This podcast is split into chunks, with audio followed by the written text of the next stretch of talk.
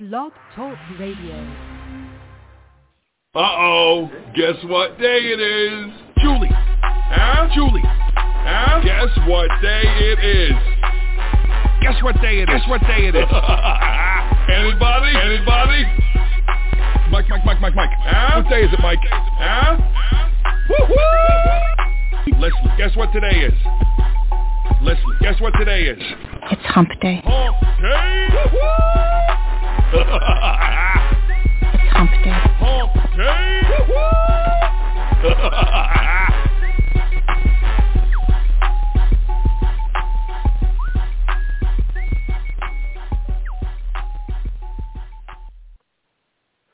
This is Tom Donaldson, Donaldson Files here on the Bachelor News Radio Network. On uh, tonight's show, we've got Kevin Roche. We're going to talk about the coronavirus. Uh, Dr. Larry's going to join us, and then and Dr. Larry and I will continue for the Resistance Hour with Swamp Girl Pam calling in, and we're going to make some observations on what's going on uh, with Wisconsin. You know what it means, and uh, go from there. And then, uh, you know, then at the end of the the second hour, of the Resistance Hour, Dr. Larry will be reading an essay that he's done dealing with Thanksgiving. So welcome to the show, Kevin. Thank you. Happy to be here. Yeah. All right. The, the, I guess the first question I'm going to ask you here is, you know, kind of review where we are and the coronavirus as you see it. Uh, you mean it for the epidemic overall? Yeah, the, the pandemic think- overall. If somebody if somebody said to you, "Where are we at? Where should we go from here?" Or should we just Yeah, simply if I- say, "Wave the white, wave the white flag and declare victory"? yeah, I might say that. Uh, you know, if I were that good at predicting, I, I would probably make a lot more money in the stock market. I, I, I think um, so. A couple of things are definitely true at this point. One is that we have a lot of people who've been infected and who therefore have some adaptive immunity. We also have a lot of people who've been vaccinated and who therefore have some vaccine derived adaptive immunity. So between those two groups, we probably have a large enough uh, set of people vaccinated that we really should not see huge additional case waves. We are still seeing, as we saw last year, what appear to be waves in different geographies that I, I can only assume are at least partly driven by meteorological conditions, uh, temperature, relative humidity, amount of sunlight. The research isn't completely clear, but we're- seeing a lot of the same kind of patterns that we've seen before. In Minnesota, for example, we've been having a case wave. Um, kind of unclear right now by the indicators that I track whether that case wave has peaked or not. It looked actually um, two or three weeks ago like it probably had reversed and uh, started to head down, and then it headed back up. So I'm I'm reluctant right now to kind of say, well, we're we're at the top. This time last year was pretty much exactly when we hit the top in cases in what has been our biggest wave to date, the one we had late last fall um, and early winter. But I, I am hopeful that we actually are far enough along in the process of getting uh, enough people with some kind of immunity that we really should see a significant slowing. But uh, as I always caution people, I, I do not believe we can eliminate the virus. Um, it's not going to go away. So we're always going to have some cases, and we're going to have some people who get seriously ill and die. Well, let me let me kind of follow up on that point because what you're you know what you're uh, saying is is the same. We've been doing this with influenza now, you know, for you know, you know, almost like I say, you know, for decades, if not centuries. So this is you know we've learned to live with those viruses, and it sounds like to me this will be very similar to what we have on, uh, with an influenza. We'll have a corona uh, season. But I do have one question: Is the coronavirus replacing influenza, or are we just not simply looking for influenza and therefore we're not diagnosing it? Yeah, I think I think it's a very good question. In in terms of deaths and serious disease, it appears to have definitely displaced influenza thus far. Uh, as they were last year, people are expressing concerns that we'll see a an influenza rebound this year. Last year, we didn't see one at all in the winter. Um, this year, uh, there are some early signs that we might. I I suspect that what we will see going forward, say a couple of years from now, is that in the seasons when influenza tends to be active, we'll now see a combination of influenza and coronavirus instead of purely influenza. But I suspect the total number of cases will be relatively the same. Okay. Well, let me. Uh, here's the other aspect that comes into play. Is that uh, there was a study done in the VA, you know, a while, you know, just recently, where they basically said, okay, half of the cases we're seeing are cases with COVID. They're not necessarily COVID patients, but they're they've been diagnosed with COVID. They came in for other reasons. Is there a possibility that this, when we look at deaths, we're looking at a similar statistic, maybe a lower statistic, or a similar statistic, where literally over the past year and a half we are counting, you know, with COVID along with those who died because of COVID. You know, what's the percentage of each? and how does that influence public policy if we're getting that wrong? Yeah, I again uh, an excellent question. Um, there is no question that the way we have tested for and attributed events to coronavirus is drastically different than what we historically do with influenza, for example. And because of that, we are providing ammunition for people who want to kind of spread uh, fear, anxiety in the population. We we if if we tested influenza in the same way, I I think we'd have huge numbers of cases and the appearance of huge numbers of hospitalizations and deaths, just like we do with coronavirus. Um, I, I think that the research definitely indicates that in addition to that issue, that we are basically treating anybody who has a positive test in some period of time before a hospitalization or before a death as though the coronavirus is what caused that. And I, I just think on close inspection, we see repeatedly that a large number of those events are not actually due to the virus, and I and I think it's important for people to be aware of that.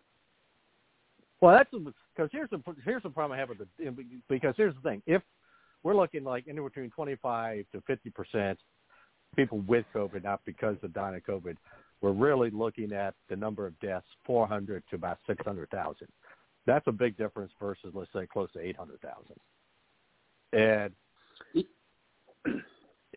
and it seems to me that, I mean, well, and that's still a lot of number, by the way. That's nothing to sneeze at. 400, uh, 600,000 would still be a significant amount of deaths in my view, but certainly it would be a lower number considering over a 20-month period. And we're basing policy on this stuff. If we're not getting the right data, we're going to get the wrong, wrong policy. Yeah, I, my concern at this point continues to be that um, people are overlooking, underestimating the amount of damage we've done um, with the policy responses to the epidemic, damage to um, children's health and education, damage to the general public health, which we're seeing increasing signs of, damage to our um, public finances. Um, so I, I am concerned that any kind of extensive uh, ongoing numbers of hospitalizations and deaths that are attributed to coronavirus will be used to justify um, continuing measures that are are doing an enormous amount of damage to the country, and that we need to eliminate as as soon as we can. This time, Donaldson Donaldson Files Dr. Larry and Kevin Roche of Healthy Skeptic. We'll be right back here. A boy born in Joplin, Missouri was fascinated by anything with wheels and a motor. The odds of him going on to fascinate millions with his talent? 1 in 260,000. The odds of this born racer having 157 career top 10 finishes in NASCAR? 1 in 125 billion. But every driver seeks the pinnacle of their achievements. The odds of him winning both the Daytona 500 and the Brickyard 400 in the same year? 1 in 195 million. The odds of a child being diagnosed with autism? 1 in 88. I'm NASCAR driver Jamie McMurray, and my niece has autism. Learn more at autismspeaks.org slash signs. Early diagnosis can make a lifetime of difference. Brought to you by Autism Speaks and the Ad Council. Since Buffalo Wild Wings is always open late, here are a few things you'll enjoy. Buzzer beaters, wings in 21 signature sauces and seasonings, and great deals on food and beer. Grab select domestic draft beer starting at $4. $4 shareables like street tacos, fried pickles, chili queso dip, mozzarella sticks, and roasted garlic mushrooms, and deals on select liquor and house cocktails. Phew, that's a mouthful. Catch all of the late night action. Buffalo Wild Wings. Wings, beer, sports. Offers and participation vary. Please drink responsibly. Void where prohibited. Welcome back to the Donaldson Files in the Bachelor News Radio Network. You you can listen to a repeat of this show every day, 11 a.m. to 4 p.m. on the bachelornews.airtime.pro and the Bachelor News Radio Network, the bachelornews.airtime.pro. And we're going back to our guest, uh, Kevin Roche. Uh, okay, Kevin, give me the strengths and the weaknesses of the of the vaccine. I know it's a big question, but yeah. Um, so uh, first of all, I want to be really clear because I know um, you know I've uh, written a lot of stuff on breakthrough um, events and what they tell us about the vaccines, and I'm always very careful to caution people. I am not in any way anti-vax. I'm fully vaccinated and I have my booster. Um, I always tell people, you know, talk to your doctor, but in general, I think for most people, it's pretty prudent um, to get vaccinated. At the same time, I think the vaccines were initially oversold and are continuing to be oversold as a solution to the epidemic. If you look at the history of respiratory virus vaccines, um, you, you wouldn't be very encouraged. And we're all familiar with the influenza vaccine, which um, doesn't actually limit transmission uh, very often, may um, prevent uh, serious illness, but um, just doesn't have overwhelming effectiveness. And there are a number of other respiratory viruses for which people really haven't been able to develop um, effective vaccines at all. RSV, which seriously affects children being an example of that. So in some ways, these are actually pretty um, uh, remarkably effective vaccines. Um, it's turning out that after a few months, they do not seem to prevent transmission very well. It's unclear at this point whether boosters will really make a difference, just like we had to wait several months to notice that the effectiveness of the original doses was lessening. We, we need to give time to see if the boosters are more effective. Um, at the same time, it's pretty clear that the vaccines continue to have good effectiveness at limiting hospitalization and uh, death, and that's true even in the older groups, although it lessens some. We were finally able to get a data file out of the state of Minnesota, which allowed us to calculate case rates um, over the same uh, period of time for people who were vaccinated and people who were unvaccinated. And when you look at that, you see that for most age groups, uh, the risk of death is three to four times greater if you become infected and you're not vaccinated than if you're vaccinated. And in terms of hospitalization, you're roughly um, twice as likely to be hospitalized. Uh, so that's that's an indicator that they work pretty well. Um, I also think they're they're safe. Um, there is a lot of garbage floating around on the internet that really concerns me about the safety of the vaccines. The reality is that um, just about every significant real piece of research shows that, that they are pretty safe. Now, having said that, um, if you're a young male in particular, your risk of serious illness from the virus is is very very low and there is a risk of myocarditis which is heart inflammation that is not insignificant in those younger male populations uh, so it's kind of a different risk uh, benefit uh, calculation in regard to vaccination for I think those younger males and for children in general. Yeah. Okay, but, let me but ask this. Particular, go ahead. Go ahead. Go ahead, Larry. Yeah. Uh, isn't isn't I mean it, it seems like that's pretty significant. I mean, it, the whole picture is pretty pretty easy to uh, understand and pretty easy to uh, uh, work your public policy around. And um, so what I'm hearing is that well, what I'm hearing is what pretty much what I guess I picked up anyway from from uh, you know the general messaging. But but but I, what I don't understand is is why there's so much controversy and why it's so. Uh, I mean, we've got people that are.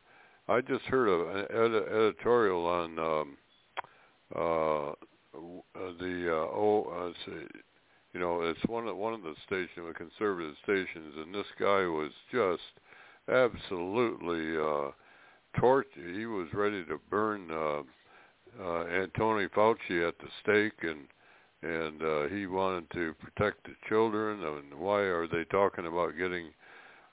Uh, ex- and and in fact, I uh, I heard, he then paid a clip of uh, Fauci recommending that children from uh, one to five are getting very close to being uh, uh, being appropriate uh, targets for uh, vaccination, and then in addition to that, they were talking about uh, vaccinating dogs and, and pets. Um, what? Why are? Why is? I mean, that seems to me utterly ridiculous and and and it, the whole idea of vaccinating children seems to me, in, in view of the incidence or the danger of contracting the uh, virus, uh, at least uh, historically. Uh, but why why all this why all this hullabaloo? Why why can't people just why aren't they just saying what you just said? Well, I I think we we have historically had a a significant uh, proportion of people um, who have been uh, opposed to vaccinations in general. Um, that group, I have to say, is extremely misinformed, um, but they're very uh, well organized. Um, they've done a lot of damage to children's health. We've seen measles outbreaks because of resistance um, to measles. Measles is a serious disease for for children. So that has always been there. I think that's coupled with the fact that this is a different kind of vaccine. It is not the traditional live attenuated viral vaccine. Um, and I think that newness uh, has provided an opportunity for lots of misinformation uh, to be promulgated out there. And then I, I think that um, you know it's a mistake to to mandate things and to try to punish people who don't do something. That only hardens up the resistance. So I think the government approach to kind of browbeating or even threatening people uh, around getting vaccinated has not helped. Um, it's probably uh, led to even stiffer resistance, and the reality is we live in a highly polarized era where everything takes on political kind of overtones and I think um you know vaccination has kind of fallen into that category as well. What I try to do is give people as much information as I can from the research uh, and studies that are done on the vaccines and on the effects of vaccination so that people can kind of make their own decisions, talk to their physicians. Um, I, I just think people should be informed with good uh, data um, and be thoughtful about their um, about their decisions. So what I'm hearing, what I'm hearing there is that you're you're implying that that the way the government's messaging has been going and their policies are really contributing to all this confusion. Is that a fair I, I statement? think so.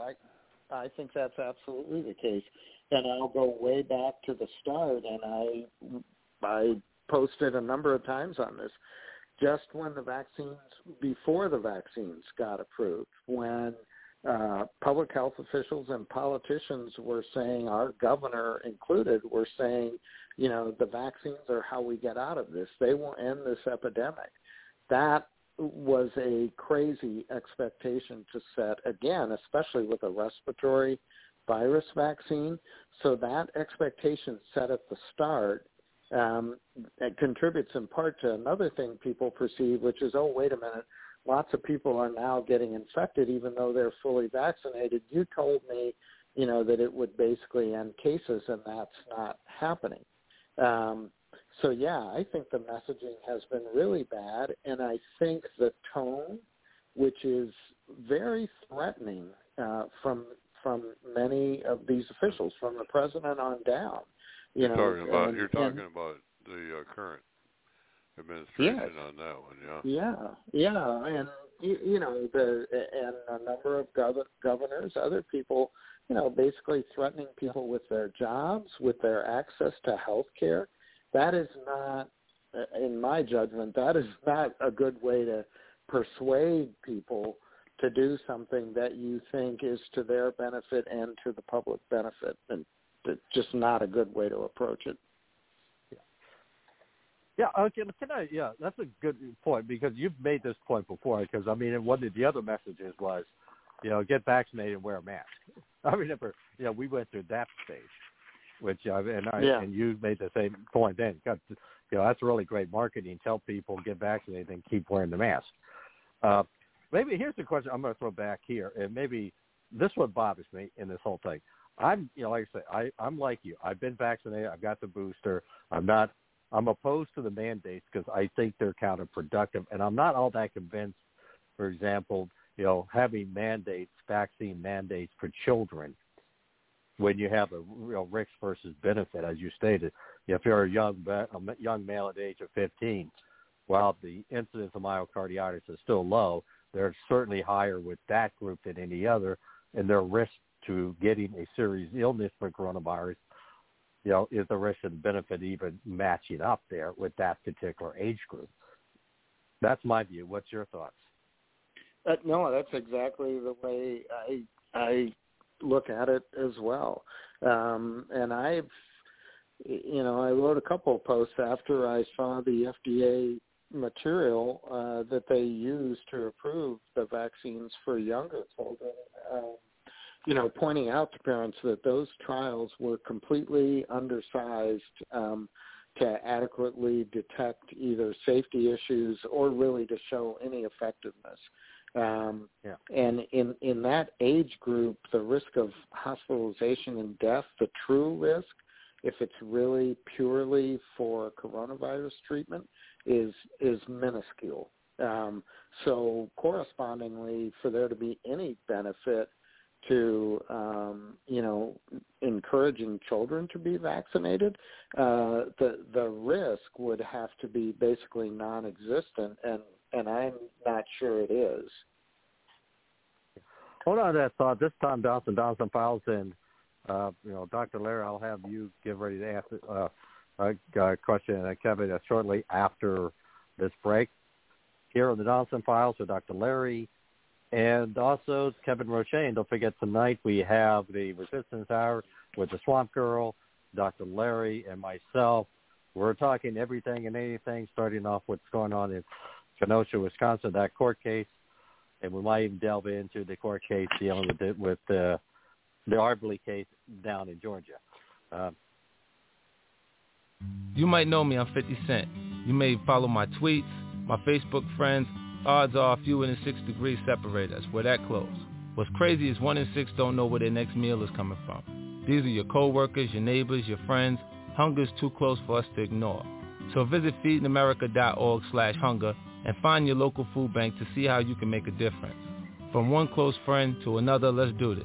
I'm 50 Cent, and together we are Feeding America. A message from Feeding America. I never get the flu. My kids don't need more shots. I don't have time. We're all healthy. My asthma's under control. I'm pregnant. I've had the flu. It's not a big deal. My kids are too old the for flu. media is exaggerating. I can fight it naturally.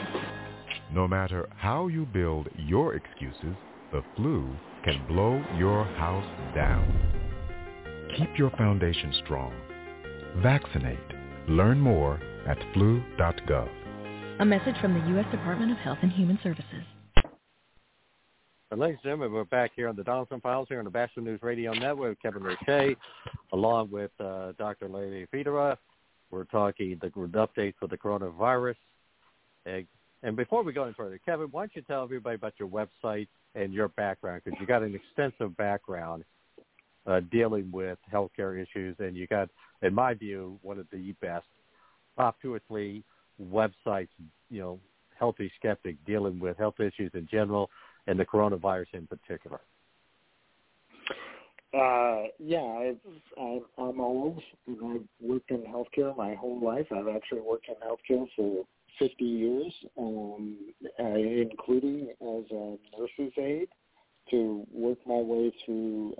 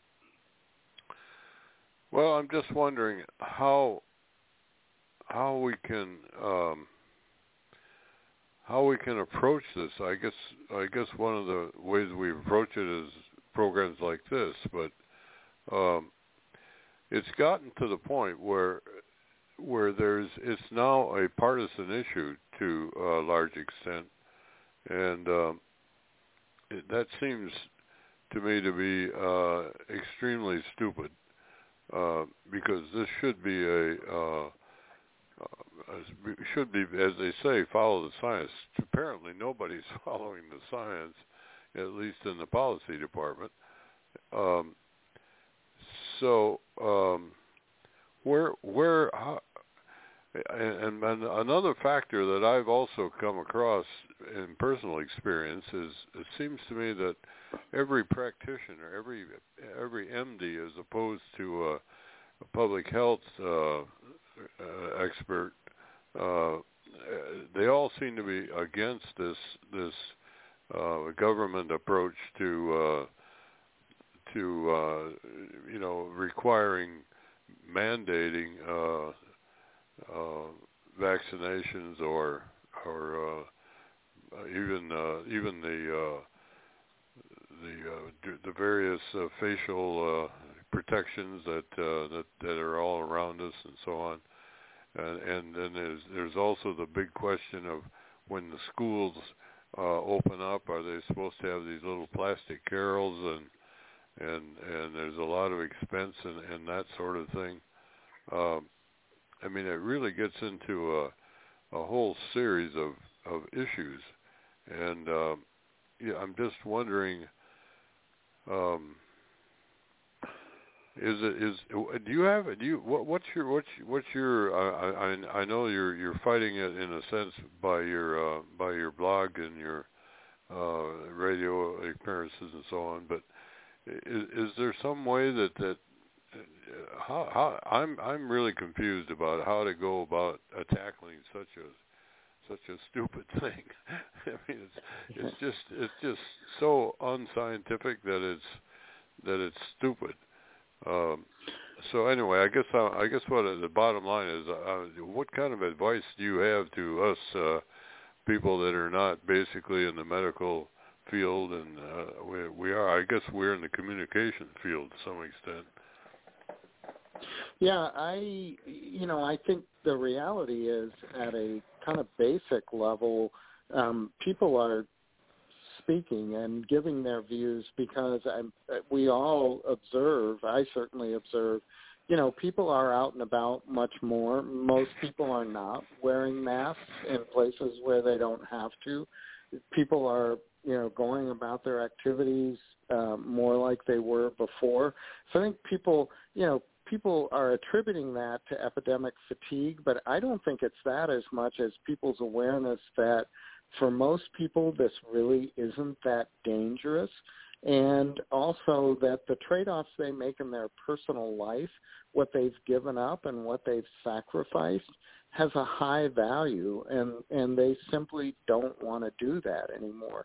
I think that uh, those set of actions by the public influences the the politicians more than we may realize. And I, uh, our governor here is a perfect example. You know, he's uh, you know, no matter how much kind of misinformation he spreads, at the same time he's made it clear he won't declare any more emergencies and he won't, um, you know, recommend any more kind of lockdowns or anything. And that's because I think he knows that the public's fed up with that stuff and and tired of it and doesn't want it anymore. So to some extent, I think the mass of people are kind of leading by their actions.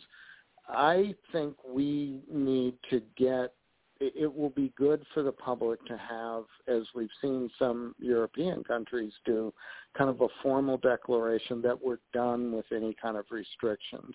And that from here on out, this is going to be just another disease that crops up and that we have to deal with. But we're not asking people to endure these extraordinary disruptions uh, to their lives.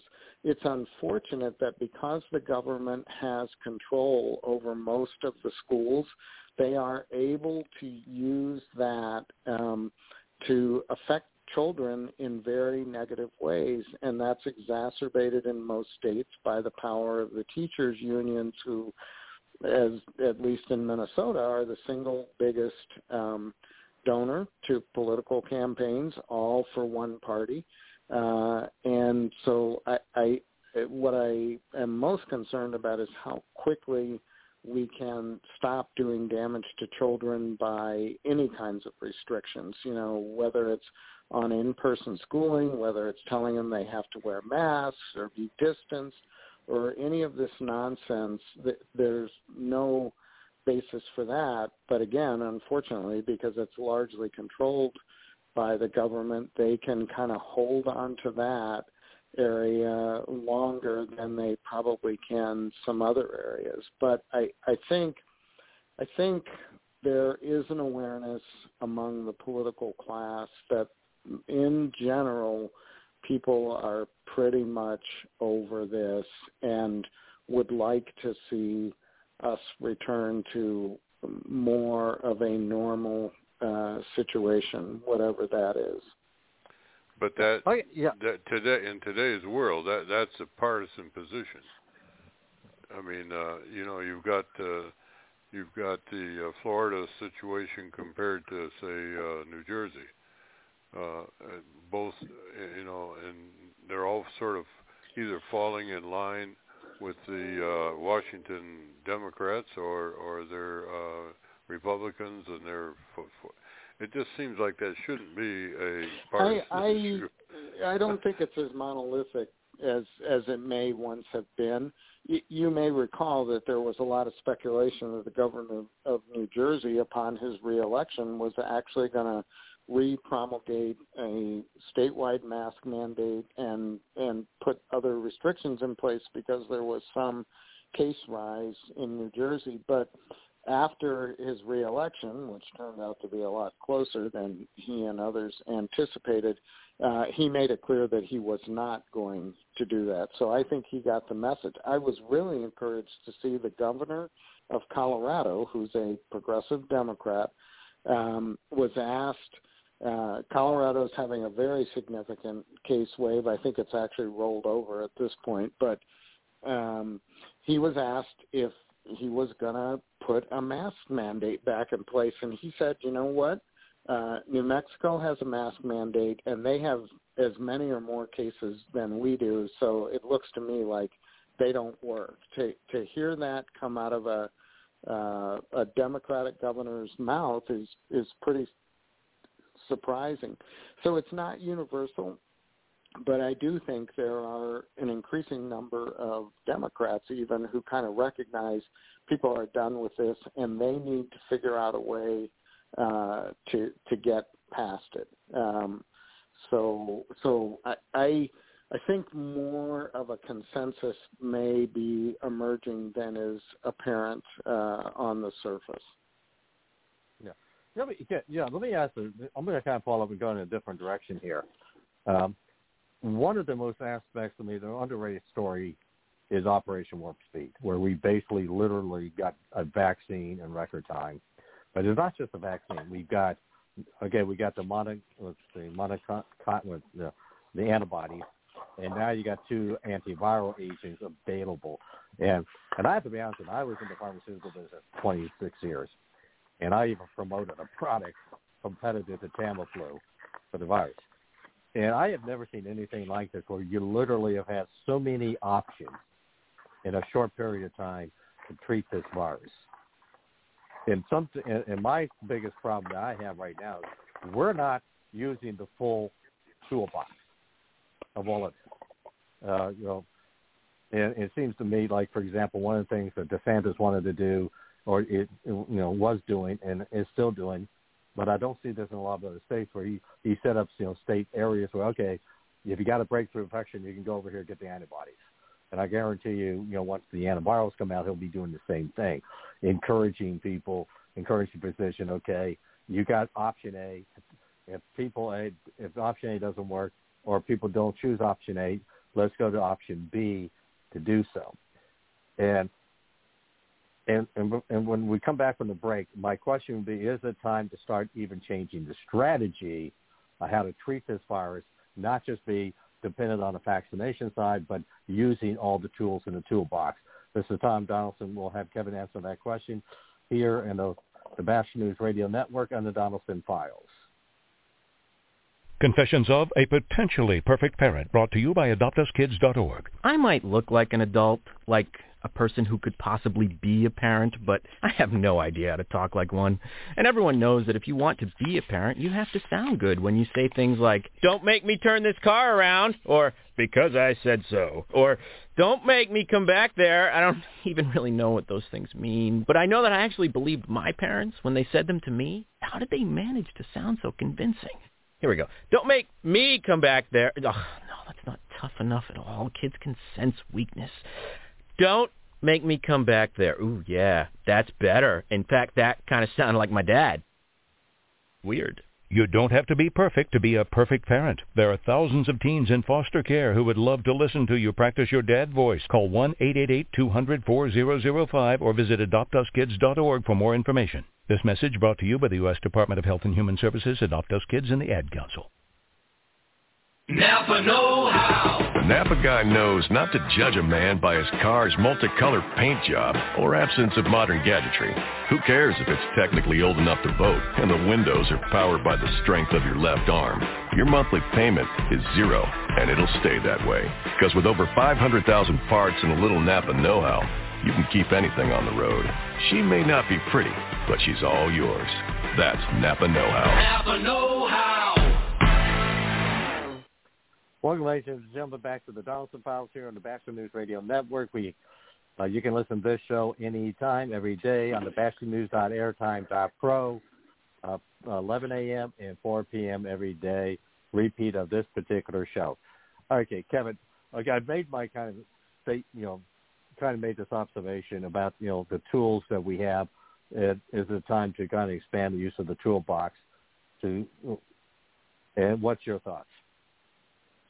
Well, I I think there has been a lot of innovation and creative thinking about how to potentially have better treatments that's been brought to bear, and I think they, those have actually diffused extremely quickly out into um, medical practice for the for the treatment of uh, coronavirus disease. And you know there are, some of it's not just finding new therapeutics but uh, other aspects like early on we were using uh, ventilators very heavily with people. Ventilators are potentially um, very damaging to people and were likely actually causing a number uh, of deaths. And so the medical community kind of recognized that, and now you see much less um, frequent use of uh, ventilators. And there are other uh, kinds of things, um, people using um, remdesivir uh, as a potential way to lessen serious disease. You mentioned the monoclonal antibodies um, that are being used, and there are other therapeutics in development. I, I think it is inevitable that we are going to kind of move away from this focus on this as an epidemic into something that's more endemic. You know, it's just kind of always there, and there's always some level of cases. If there's if it's got seasonality, there may be more cases in the winter and and less in the summer. And I think people will be very focused on, you know, how do you identify those cases early on and bring the the best treatments uh, to bear on keeping people um, from getting really serious illness and, and from dying. So yeah, I think I am hopeful that um, you know we will end up in a position where uh, even though there are some ongoing um, cases, that there are new treatment uh, methods and therapeutics that mean the overall kind of toll that's exacted by the virus is, is actually not that great. Yeah. Okay, Larry, did you have anything to add to this? No, I, I'm I'm just very I'm very distressed about this whole thing. I I I just think it's it's been mishandled by government right from the beginning, and um, and and I don't, I just don't see anybody learning from experience that is in is in charge. Well, I, I I take that back. I think you're right about some of the governors. Uh, the governor, and and that's a good sign. I agree with that. That sign, sign in, um, in, in, in fact, that's sort of the way that that this whole republic is supposed to work. We get all the experimentation going on in the states, and then it ends up uh, being the best ones being uh, adopted by the federal government.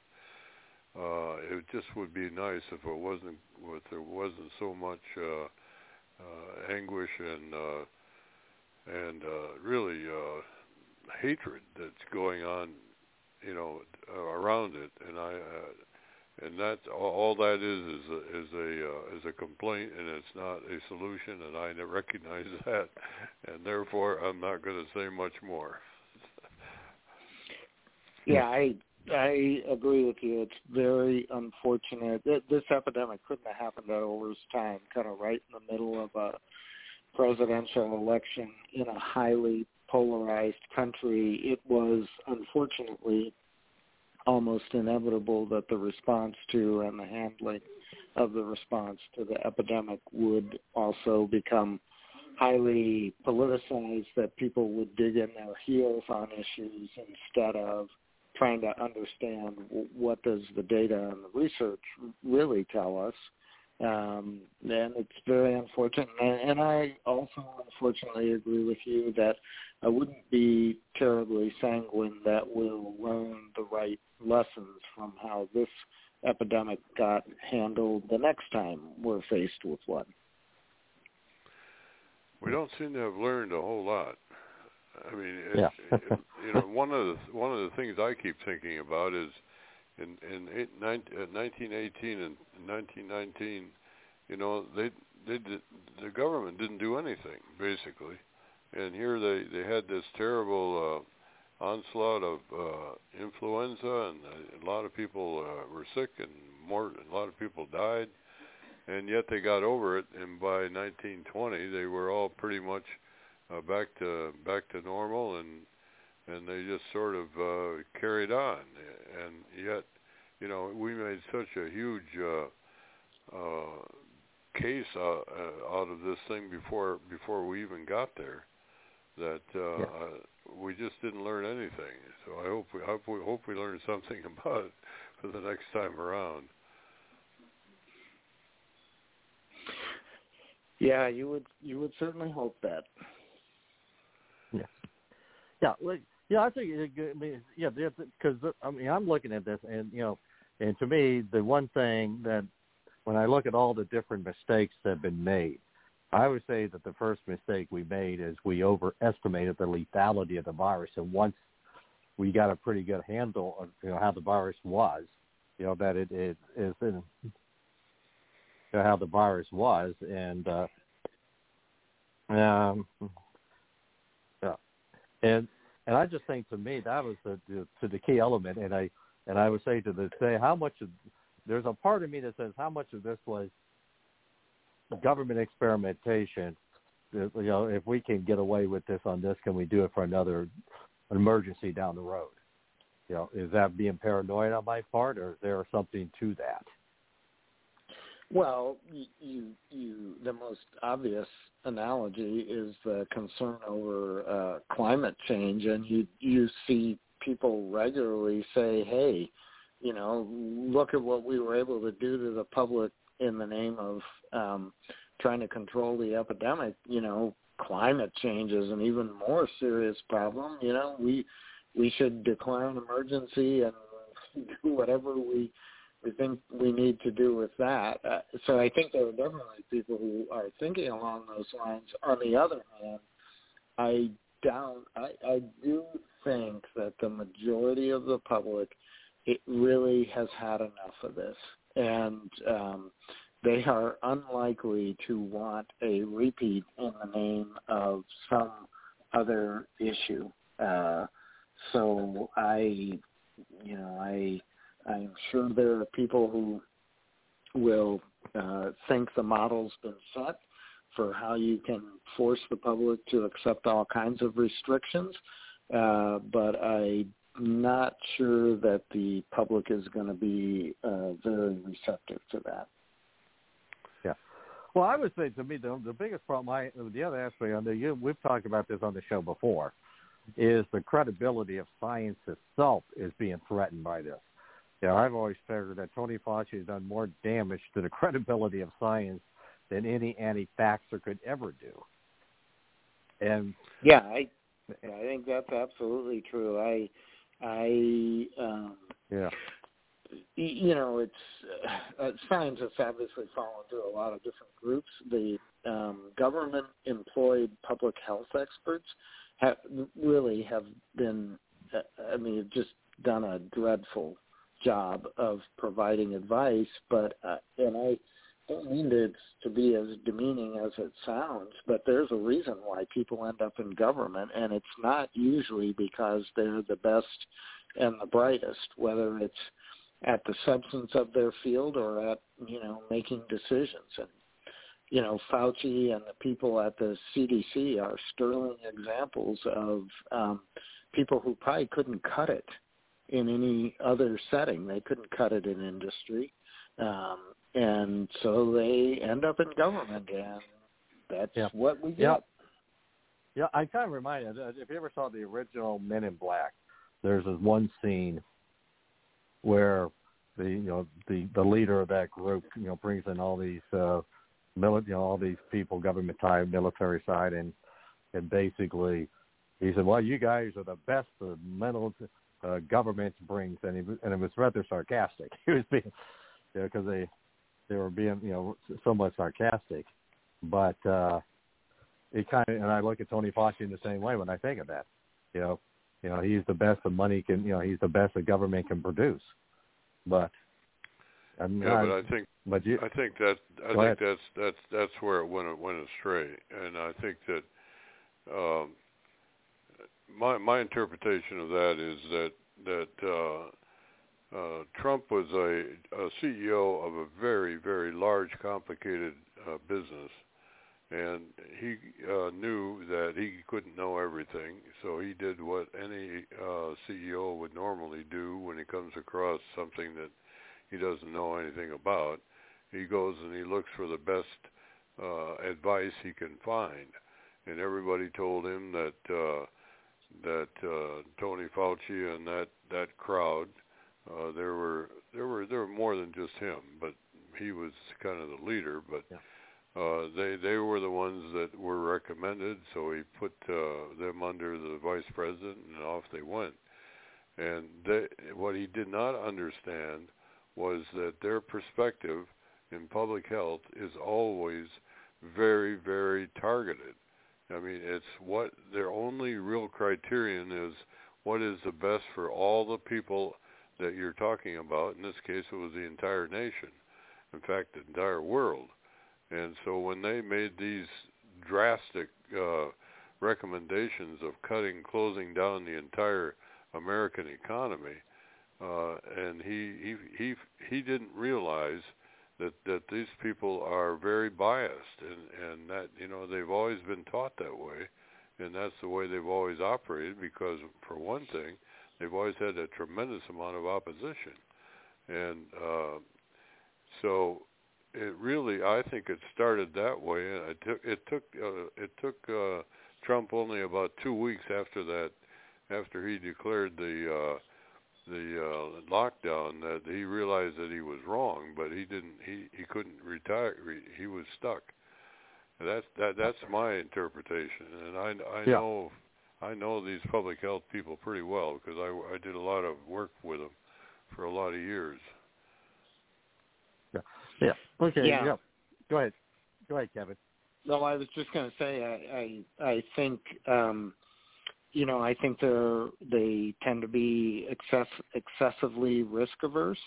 They tend to not be aware of perspectives other than the public health perspective. Exactly. Uh, exactly. And um, and I I think they are prone, as are many politicians, to herd mentality, and we definitely saw that. I mean, the hilarious thing is um, not hilarious in actuality, but you know, China, which is where this came from, people emulated their response. Well, China's a totalitarian dictatorship, you know, they literally were welding people into their homes. Um, and not sure that's the model that we should have been following for a response to the epidemic. Yeah. Not well. We shouldn't have been. I mean, if if you re, if you really wanted to listen to those guys, you should have also had other people like why in the hell they didn't get Ben Carson involved in this. You know, there there is a guy with who is a practitioner. He's an MD. He's a, certainly a uh, uh, internationally uh, respected uh, surgeon, and he he would uh, he uh, he did actually understand exactly the the problem that that uh, was happening, and yet he he was kept aside from it uh, because of politics, I guess. Uh, yeah. Well, here's a yeah. It, I'm going to follow up because we don't have a lot of time left. But uh, I, I'm I'm in the process of reading Scott Atlas's book, and it's a fascinating book. Uh, I don't Which, know. If, uh, what, what's the name of it? Uh, Scott Atlas, uh, his most recent book, and it's, uh, and, and he talks about his period of time as because he was brought in to be kind of like the counter to Tony Fauci, and uh, and he talks about his experience with talking, you know, going into these meetings and saying, and, and he said, and and it's kind of depressing because he basically said I would sit there and make this presentation on schools. I have all this data, and it's like these guys never even read the literature. yeah. yeah, and it's and it's the kind of a tragic there, and and it goes back to the point, you know, that you know we kind of talked about, you know, we've been talking about, is you know where do we go from here? Because I'm hoping that Kevin, you're making the point that you know, the politicians are getting an earful from the fact that people themselves are tired of this nonsense. But my concern would be is you still have people who view the lockdowns, the pandemic, the economic restrictions as great successes. And they're making that case. Certainly Debbie Birx has been making that case in congressional hearings. Oh, we were successful in what we did. You know, Andy Slavitt, who you who you criticized and whose book you've reviewed, you know, has been on the same kick and I'm going to let you yeah. kind of you know give you a couple of minutes to kind of you know talk about those points as well. You know, you know. The, yeah, I mean, I I think there are and remain a group of people who are convinced that um, we should have been even more restrictive and who think that the actions that we took made a difference. And I frankly find that laughable because anybody who looks at the epidemic curves from various states and locations will see that those restrictions didn't and haven't made any difference. The vaccines um, have uh, had an impact, um, and and you can see that in the in the shape of the curves. But the other stuff and the research, um, you know, generally uh, does not support the notion that any of these restrictions that were used uh, made any significant um, impact on transmission. So, but again, whether or not people will learn that lesson, you know, what we did this time was unprecedented, and it may be that people will in the future uh, either will say, well, we should never do that again, or some people may say, well, it worked great. We'll, let's let's do the same thing again. Yeah. Well, I, yeah, that's a good point because I know that first of all, I'm going to have you uh, once again talk about your website, how people can get to your website, Healthy Skeptic. Yeah, they can find it at www.healthy-skeptic.com. Yeah. Uh, again, I am.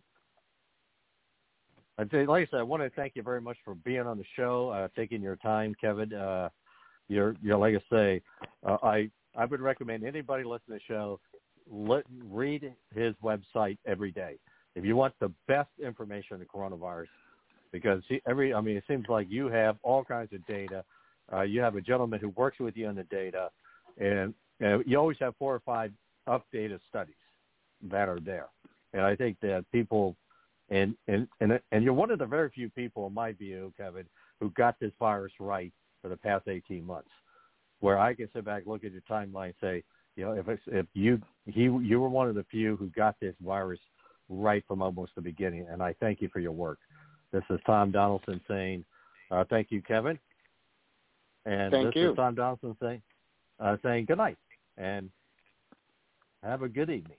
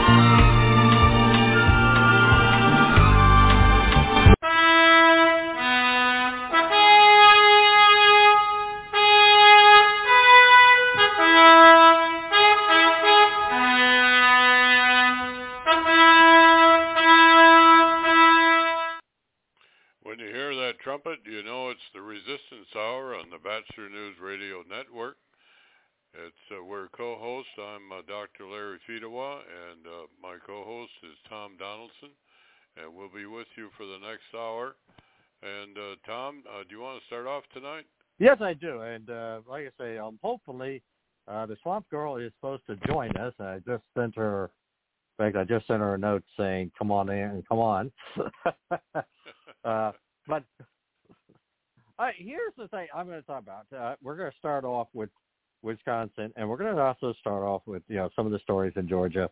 I think there's some significance on both of these things, and uh, let me start first of all uh, with Wisconsin and the Rittenhouse case. Because you know I had a chance to be on another show last night with a couple of gentlemen, very smart guys who in the law enforcement, you know, but they're you know they took it from the left side of the equation, and they kept making the same po- several points, the same points, which and the first point that they made, and this is going to be the monologue where I come in, is the blame is the fact that Rittenhouse was there was the reason why everything happened. He essentially got the blame for this. And my view is that number one, he had better reasons to be there than the three men he shot. And there's also a fourth guy who didn't get shot who was also involved in attacking Rittenhouse. To me, the real question is is not is not what Rittenhouse did, but what those three men did begin with. One man tried to steal the gun and got shot. Another man hit Rittenhouse with a skateboard and tried to beat him with the skateboard. He got shot. A third guy kicked him in the face, but he seemed to escape. And the fourth guy, after he raised his hand, after he raised his hand, in which, which, uh, you know, in which he was let go, um, uh, he basically uh, he basically pulled a gun on on Rittenhouse. In which case, at that point, uh, at that point, uh, you know, What do you I would do? say, man, you pull it. Yeah, what do you do? Yeah, I mean, here's the thing: you, you let the guy go, and then he pulls the gun on you, and he advances towards you.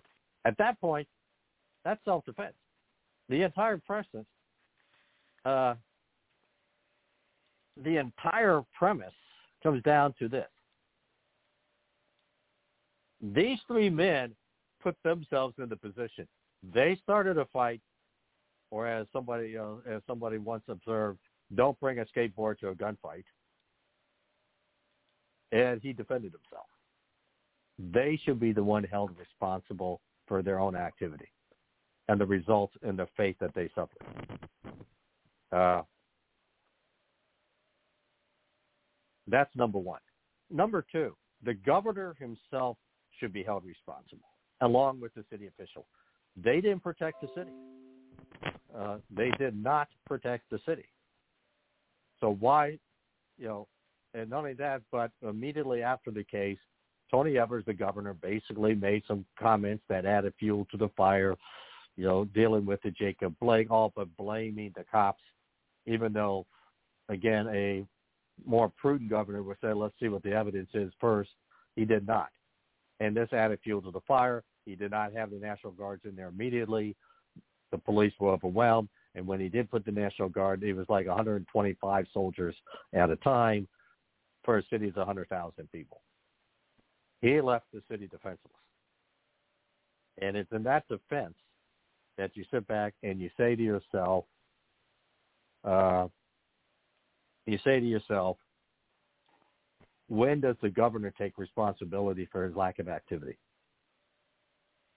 And the, you know, he should be held responsible. He was not, and I think people should hold him responsible when it comes to the to the election. And uh, well, you, you, think he's going to be reelected? I don't know. It's a, it's a very good case. It's a very good case.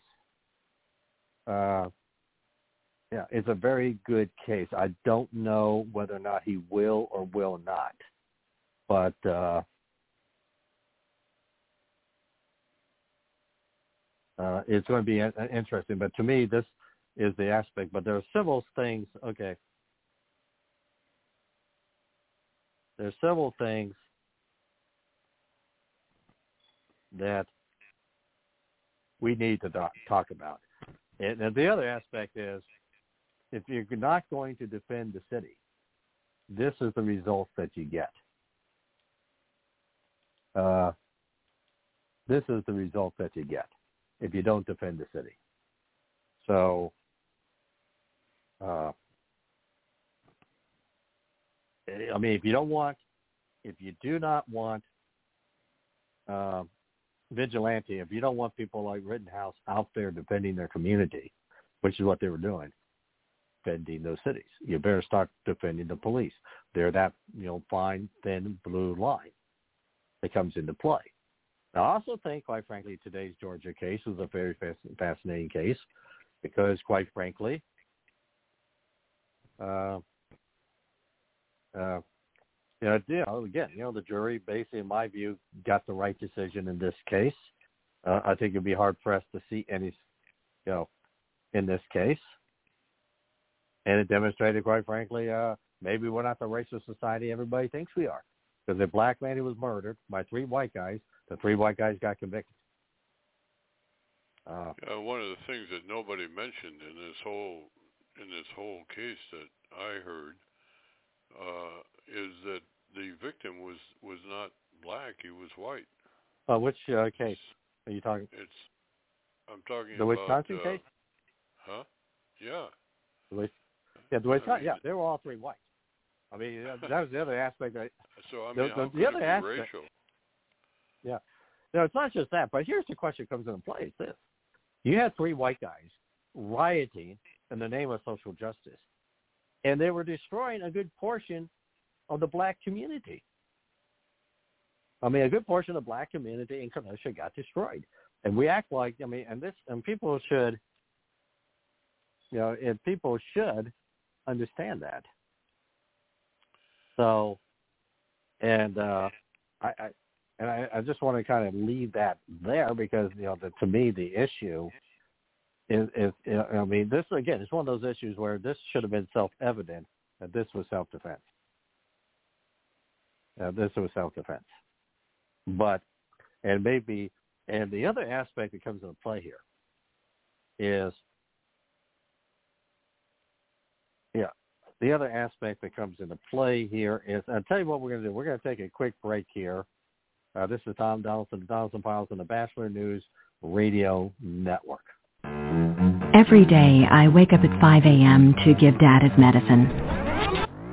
Every day I wake up at 5 a.m. to give Dad his medicine. At 6 a.m. I make his breakfast. Every day I wake up at 5 a.m. to give Dad his medicine. At 6 a.m. I make his breakfast. At 7 a.m. I shower. Every day, I wake up at 5 a.m. to give Dad his medicine. At 6 a.m., I make his breakfast. At 7 a.m., I shower. I start laundry at 8. At 10, we go for a walk. Every day, I wake up at 5 a.m. For those dealing with the daily struggles of caring for a loved one, we hear you. That's why AARP created a community with experts and other caregivers for advice, tips, and support.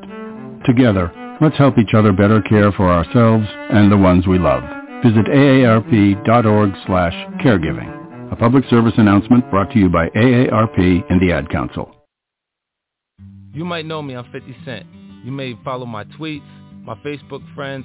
Odds are a few in six degrees separate us. We're that close.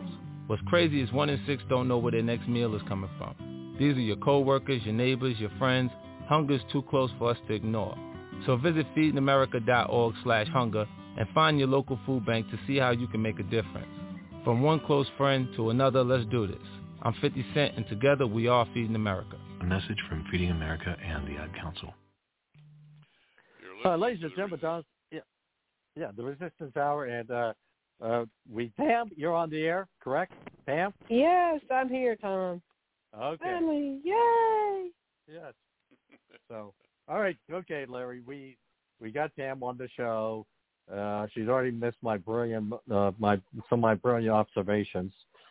I'm not sure if I should repeat them, not just for her, or we can just continue with the show. What do you say? It's your show, The Resistance Hour with Dr. Larry and Tom. I think she'll catch up. Um, I, I'd like to. I'd like to make a comment on on that on your um, on that Yeah. topic.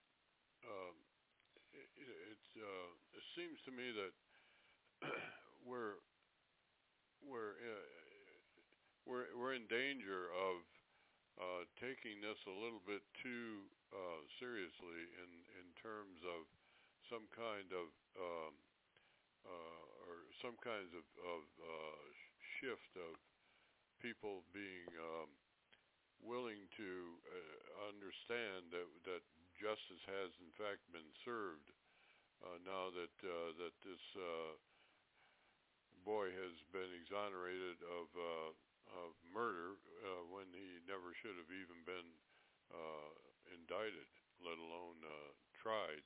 Yeah. And people seem to think a lot. Uh, I've been hearing a lot of this, lot of uh, discussion from uh, commentators that, well, now we've proven that that the uh, First Amendment still exists, and that uh, right of self-defense, and even with a weapon, is still a uh, reasonable uh, thing to do to uh, uh,